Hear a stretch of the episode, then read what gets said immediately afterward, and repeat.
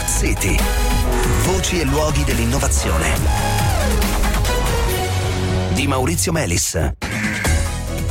Buonasera, benvenuti a Smart City. Allora tutti capiscono che quando si tratta di evitare un incidente automobilistico il tempismo è tutto.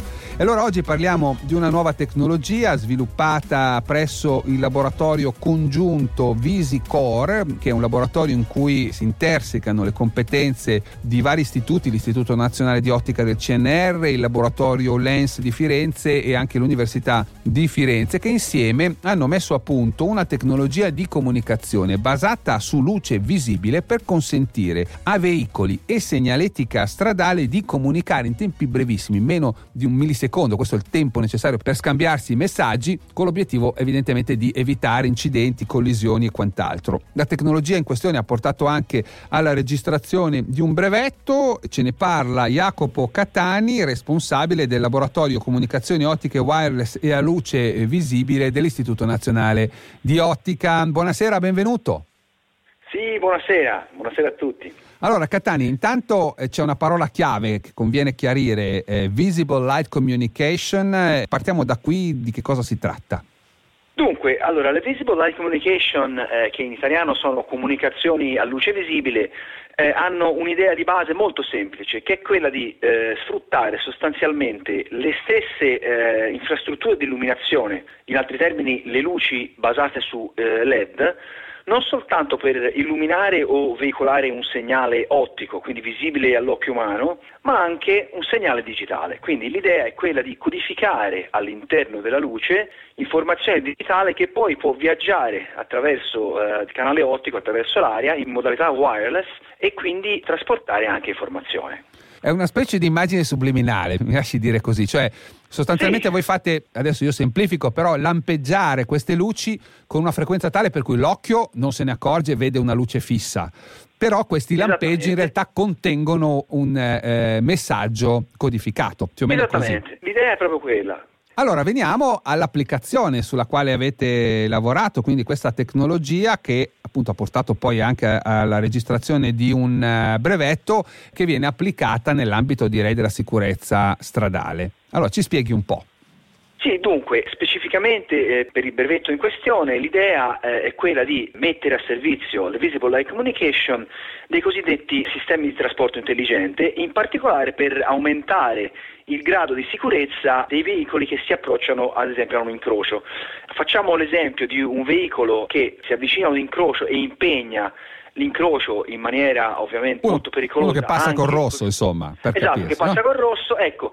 L'idea è che eh, esista un sistema di sensoristica che eh, si accorga di questa cosa, ma la parte chiave è che poi l'informazione di questo evento critico viene inviata alle auto in arrivo in direzione trasversa, che quindi ovviamente poi andrebbero Rischiano di andare a sbattere, eh, chiaro, esatto, certo. Viene inviata attraverso la luce del semaforo, attraverso il canale ottico, in modo tale che eh, il ricevitore posto sulle auto in arrivo possa permettere all'auto di reagire in tempi bassissimi. Quindi il semaforo non soltanto diciamo, invia la luce per il nostro occhio, che siamo alla guida, ma eh, in questo caso soprattutto invia anche i dati in forma digitale in maniera wireless.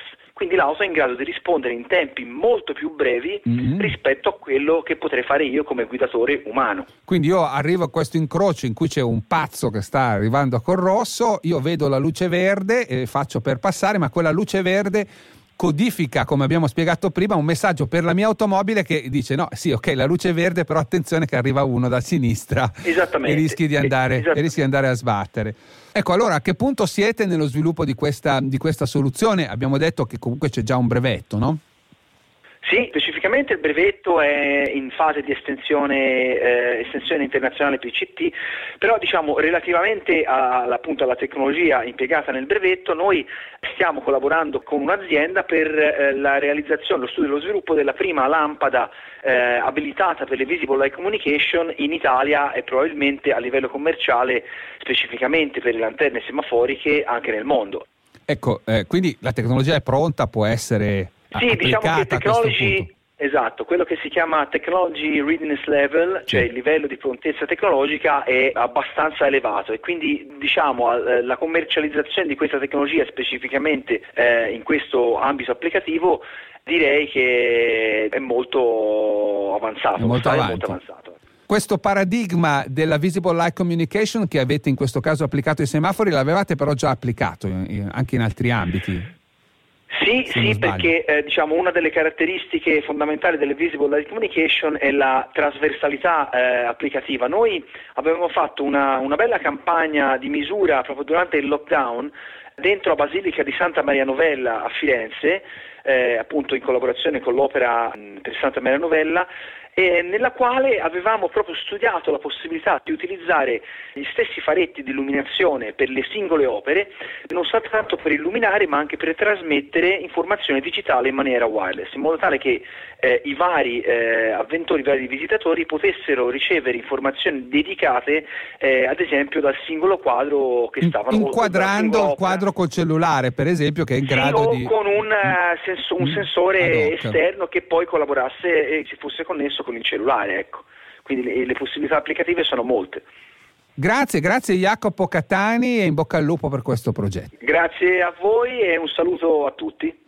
Bene, cari ascoltatori, è tutto anche per questa sera. Ci sentiamo domani.